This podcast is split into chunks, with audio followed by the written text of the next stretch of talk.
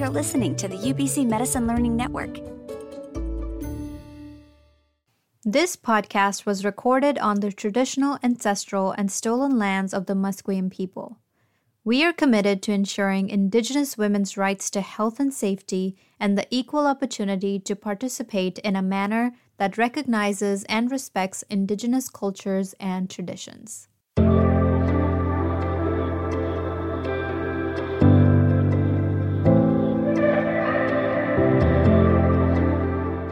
Hello, welcome to another episode of Women's Health Interrupted. I'm Sarah Williscraft. And I'm Chevi Mehra. Today we are going to be discussing female sexual health and empowerment with Dr. Lori Brotto. Dr. Lori Brotto is a professor in the UBC Department of Obstetrics and Gynecology and a registered psychologist in Vancouver, Canada. She has been the executive director of the Women's Health Research Institute since 2016. Dr. Brotto holds a Canada Research Chair in Women's Sexual Health, and her research focuses on testing mindfulness based interventions for women with sexual dysfunction and those who experience chronic genital pain. Her book, Better Sex Through Mindfulness How Women Can Cultivate Desire, is a trade book of her research demonstrating the benefits of mindfulness for women's sexual concerns. Thank you so much, Dr. Brotto, for joining us today. Thank you so much for having me. So, Dr. Brotto, for over 15 years, you know, you've studied different aspects of women's sexuality, sexual desire, causes, and effects. What are some of the most interesting revelations and research that you've come across during this process? So many findings. I mean, first of all, when I started doing research on women's sexual health, which was the year that Viagra was approved in men, 1999 in Canada, very little was known about the contributors to sexual desire and arousal, how to cultivate these things, how to give people effective treatments. So, over the years, it's really been these kinds of questions emerging out of my clinical practice that have guided the kinds of research topics that I do. So, yeah, again, there's so many uh, interesting findings. I think, you know, one of the the really interesting findings that has guided much of my work is that sexual desire can be cultivated. It's not something that is uh, fixed and unwavering. It's not something that's like a light switch that you turn on or on or off. It's something that is very responsive to context, to internal emotions and external triggers.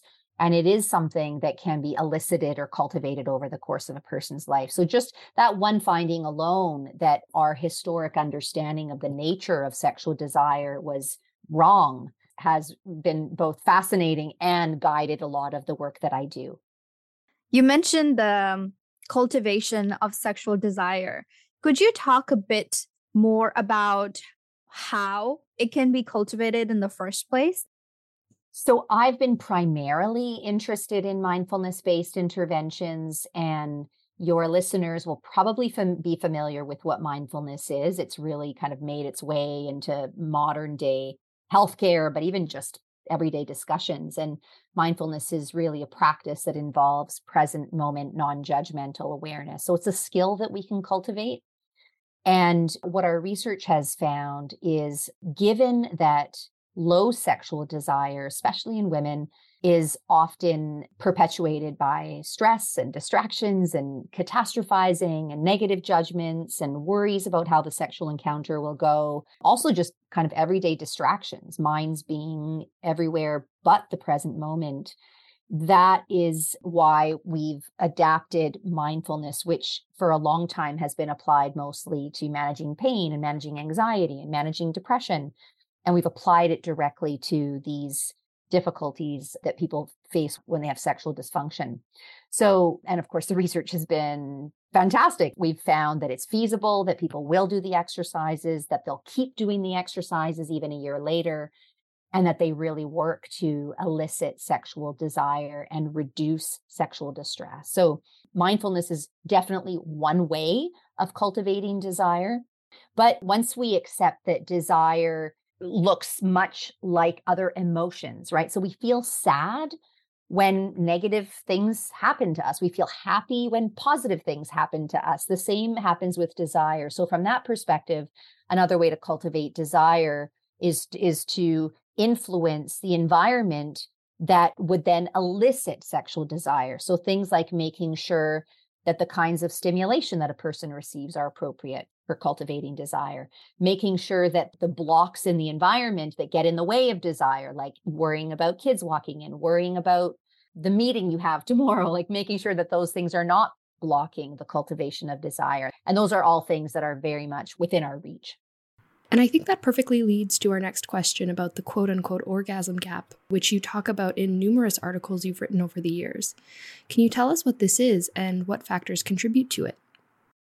the notion of the orgasm gap comes out of the much more common notion of the gender gap and it's just in recognition that like when we when we look at the binary of men versus women that there are a lot of domains where men historically have quote fared better than women have so in in terms of um, you know what we know just about kind of health and biology and medications and health promotion and treatments and all of that we simply know a lot more about men's health than we do about women's health. And I think that's why this particular podcast has really been seeking to close that gap. When we extend that to sexuality, those same gender differences happen when it comes to orgasm. So, why is that? Why is it that men have more frequent orgasms than women, that they're easier to reach than women? I mean, there's so many reasons. One really obvious reason is that there's been a very long standing historic negative stigma that has clouded women's sexuality. You know, thank you, Freud, for declaring to the world that clitoral orgasms point to immature development in women, right? That was kind of Freud's psychosexual stages of development, that if you if you could just reach clitoral orgasms, that was a sign of immaturity and development. And so even though today we kind of refute those theories, they have this long standing legacy that has meant that women have grown up with shame around touching their bodies, that they've grown up with the inability to ask for what they want to feel good, that they simply grow up with, frankly, wrong information, such as vaginal orgasms is are the be all end all and and and clitoral orgasms mean that there's something wrong or broken with you. So those are some of the reasons that contribute to this orgasm gap. I think having more conversations around normalizing women's sexual pleasure talking about the health promoting effects of masturbation and orgasm in women are really important part of reversing that and closing that gap you know, speaking of shame, growing up in India, just engaging in any form of sexual intercourse is such a taboo. And there aren't even conversations about pleasure or masturbation or exploring your sexuality as women because there's so much shame attached to the idea of pleasure and orgasm and such. And I was really jazzed about listening to your conversation about orgasm on We Can Do Hard Things by Glennon Doyle podcast. And you mentioned how, you know, women do experience arousal but feel stuck in their heads when it comes to sex. And I'm wondering if you could talk about some of the personal beliefs about sex which can create, you know, struggles in our sex lives and where do they stem from? So we've tackled one, and one of them pertains to desire this idea that, you know, you either have it or you don't. And if you don't have it, you know, the only way to fix it is a medication. And that's highly problematic because, as we've talked about already, the fact that desire is responsive, it emerges, it's cultivated, it's not a light switch, it's more like a dimmer. It's like a dimmer lever that goes up and down. So that's a really big one. There's so many age related myths surrounding female sexuality too, like you know, it goes down with age. And once you hit menopause, it's gone. And old women don't have sex and old women don't fantasize. And I mean, every one of these that I'm rattling off is a myth. And we have data as well as anecdotal experience that directly counters them. Where do they come from? I think it's part of that historic, longstanding legacy that women are either nymphomaniacs or frigid and those were the kind of two two classifications that women were put into. So if you thought about sex too much you were a quote nympho uh, which was an actual diagnosis that was given and is used in a really pejorative way still to this day um, or you were frigid if you didn't want sex enough or if you said no to a partner. There was no room in between for consent, for asking for what you want for you know maybe one day i do one day i don't. Like there was just no room for that. And um, i think that is why having conversations like this where we equip people with facts and science and information to help them appreciate that number one they're totally normal and number two that you know we need to counter these myths in order to really kind of find our own sexual wellness if you will our own sexual energy and in your work researching this topic and thinking about some of these conversations have you noticed any differences in how we were in the past versus how we are now in terms of dismantling these myths some yes and some no. And I think it's because my timeline has been too short. I've only been doing sex research for 20 years. So, you know, what I have seen in 20 years is funding agencies more willing to fund studies on sexuality beyond just focusing on treating the disease of sexuality, but you know, granting agencies that will fund projects that look at what is pleasure and what is sexual well-being and how does it impact a relationship so there we've definitely seen some progress.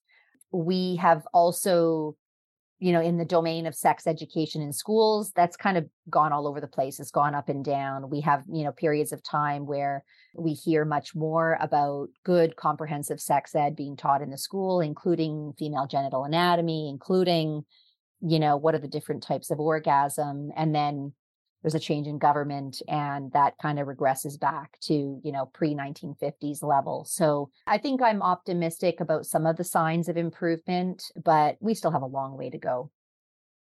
You use the term non-concordance to describe mind and body separation and you also talk about how non-concordance stems from stress and compulsive multitasking. Can you expand on this a little bit so non-concordance primarily came out of the psychophysiological literature. And so in our, you know, in our lab setting, we have the ability to measure both physiological sexual response. So people come in, they insert a vaginal probe called a vaginal photoplethysmograph.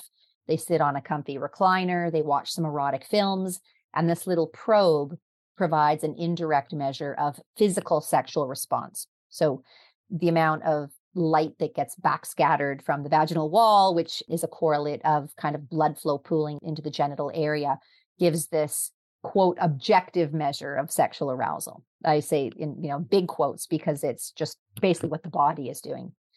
And at the same time, while the participant is sitting in the chair and watching the erotic films, they're using a little lever that they move back and forth to correspond with how turned on they are in their mind.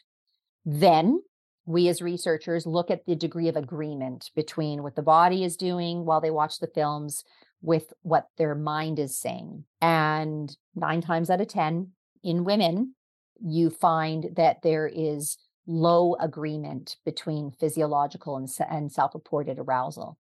So it might be that the person's watching the film and the body's showing, you know, a massive physiological response and their self report is meh or I'm mildly turned on, but not hugely turned on. So that's where the discordance term came from, is this phenomenon that happens real time, that there's not this good synchrony between physiological and self reported response. But we can extrapolate that lab finding into real everyday lives. And as a clinician, you know, who does sex therapy, this is pretty much what I hear from from my patients who are seeking treatment. They'll say, Yeah, I lubricate and yeah, I feel pulsing in my vagina, but I'm thinking about my shopping list, or I'm worried about how I smell, or I'm thinking about did I turn the stove off, or sex hurts. And I'm just thinking to myself, I want to get this over with. So that discordance between physical response and emotional response definitely plays out in the real life sexual encounters that a lot of people experience and is largely the reason why I've been interested in mindfulness techniques as a way of bridging those two because one of the things that we do in mindfulness is we bring full awareness to the body and the sensations in the body and away from the distractions, the negative storylines, the catastrophizing, and indeed, what our research has found is that by integrating these two, which we can measure through interoception, um, there's different ways of measuring interoception, but interoception basically means bringing together the mind and the body and bringing more awareness of the mind to what's happening in the body, that improvements in interoception directly underlie or mediate in statistical terms the improvements that we see in sexual desire after people do a mindfulness program. Do you think these distractions disproportionately affect women? And if so, what do you think maybe the root causes for that? You know, it's a tricky question to answer because I don't want to reinforce gender stereotypes of, you know, women being distractible and, you know, not able to focus. And this is something that cognitive scientists have been studying, and I've been following that science. And it kind of goes back and forth all over the place that while there is evidence that women are more likely to multitask than men are, and there probably are hormonal reasons for that, neurophysiological reasons. There's probably very sociocultural gendered reasons for that. So if we look at the kind of heteronormative script of the woman who, in addition to having her regular tasks, she's maintaining the household, she's scheduling the doctor's appointments, she's driving kids to soccer, she's, you know, planning the parties, all of that. So that kind of multitasking tends to happen more by by women than by men. Again, that's just kind of part of the heterosexual script. Doesn't fit same-sex attracted people or in other kind of relationship configurations. Some of those heteronormative scripts don't fit. So I just want to preface this by saying I'm really talking about, say, the the mixed gender pairing where that where that that is happening. So there there probably is some kind of cultural and gendered explanations for why women multitask more and then there's probably some physiological explanations as well that you know when again men are engaging in sex the kind of feedback from the body is so much more obvious to them. Men know when they have an erection right? They can see it see it they can feel it they know it intimately it's been celebrated it's been rewarded throughout their life and you ask that same question of women do you know when your body is physically aroused? Do you know when you are lubricating many of them will have no idea and they'll say well i know if i put my hand there and sense it but i just don't, i don't know it kind of intuitively what is the relationship between pleasure and sexual empowerment? Pleasure is the measure, right? Pleasure has been the missing frontier in much of our research on sexuality. In my own lab, we have three studies that we're doing right now on pleasure because our field has recognized that we've been ignoring this you know lack of pleasure is the reason why people go to treatment lack of pleasure is the reason why people don't wear condoms. So pleasure really has been missing from our science from our conversation and we've been i think almost even over focusing on the more quote functional parts like intensity of desire number of orgasms. So pleasure has been really key. Really recommend that your listeners read Adrienne Maree Brown's book, Pleasure Activism, which is just a mind blowing tour de force around the role of pleasure in our life, like beyond orgasms and beyond sexual wellness how pleasure shows up in our day to day interactions and how our connection with our pleasure guides our self identity and uh, again how we carry ourselves in many domains of our life so i'm really excited about our own work on pleasure now i've one of my phd students is developing a measure of sexual pleasure and i have another student who is developing a bit of a psychoeducational intervention for people on what does pleasure look like how do you cultivate it some facts around sexual pleasure so I'm super excited about that. And others are also doing work on sexual pleasure too, which I'm really looking forward to. And what do you think women can do to care for their sexual health and feel more empowered? And I know you also published a book on better sex through mindfulness. Mm-hmm. So if you mm-hmm. could reference that, that would be wonderful. Yeah.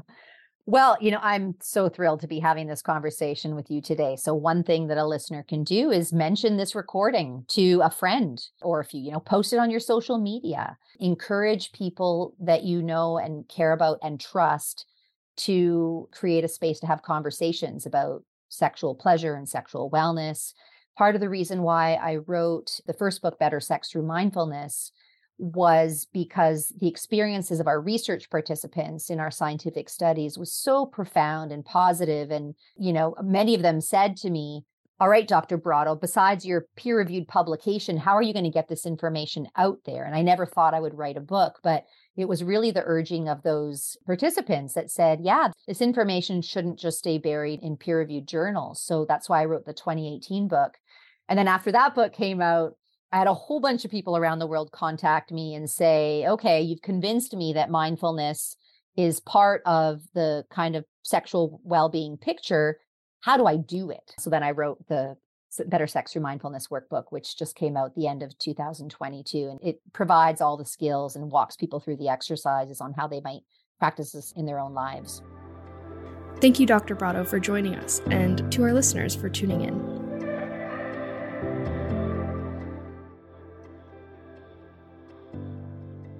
We would also like to thank the UBC Medicine Learning Network the University of British Columbia, and everyone that has donated to the Women's Health Research Cluster for their support of this project. If you want to help transform women's health on a global scale, donate to the Women's Health Research Cluster today at www.womenshealthresearch.ubc.ca. If you liked the episode and want to hear more, be sure to subscribe on whichever platform you get your podcasts on to be notified when new episodes drop every second Wednesday of the month. And check out our show notes online to dig into the resources we talked about today. We also have other exciting women's health research being shared on our women's health blog and through events like the Women's Health Seminar Series. So make sure to head over to our website at womenshealthresearch.ubc.ca to learn more. Until next time, I'm Chavi Mehra. And I'm Sarah Williscraft. Thanks for listening. This has been a presentation of the UBC Medicine Learning Network.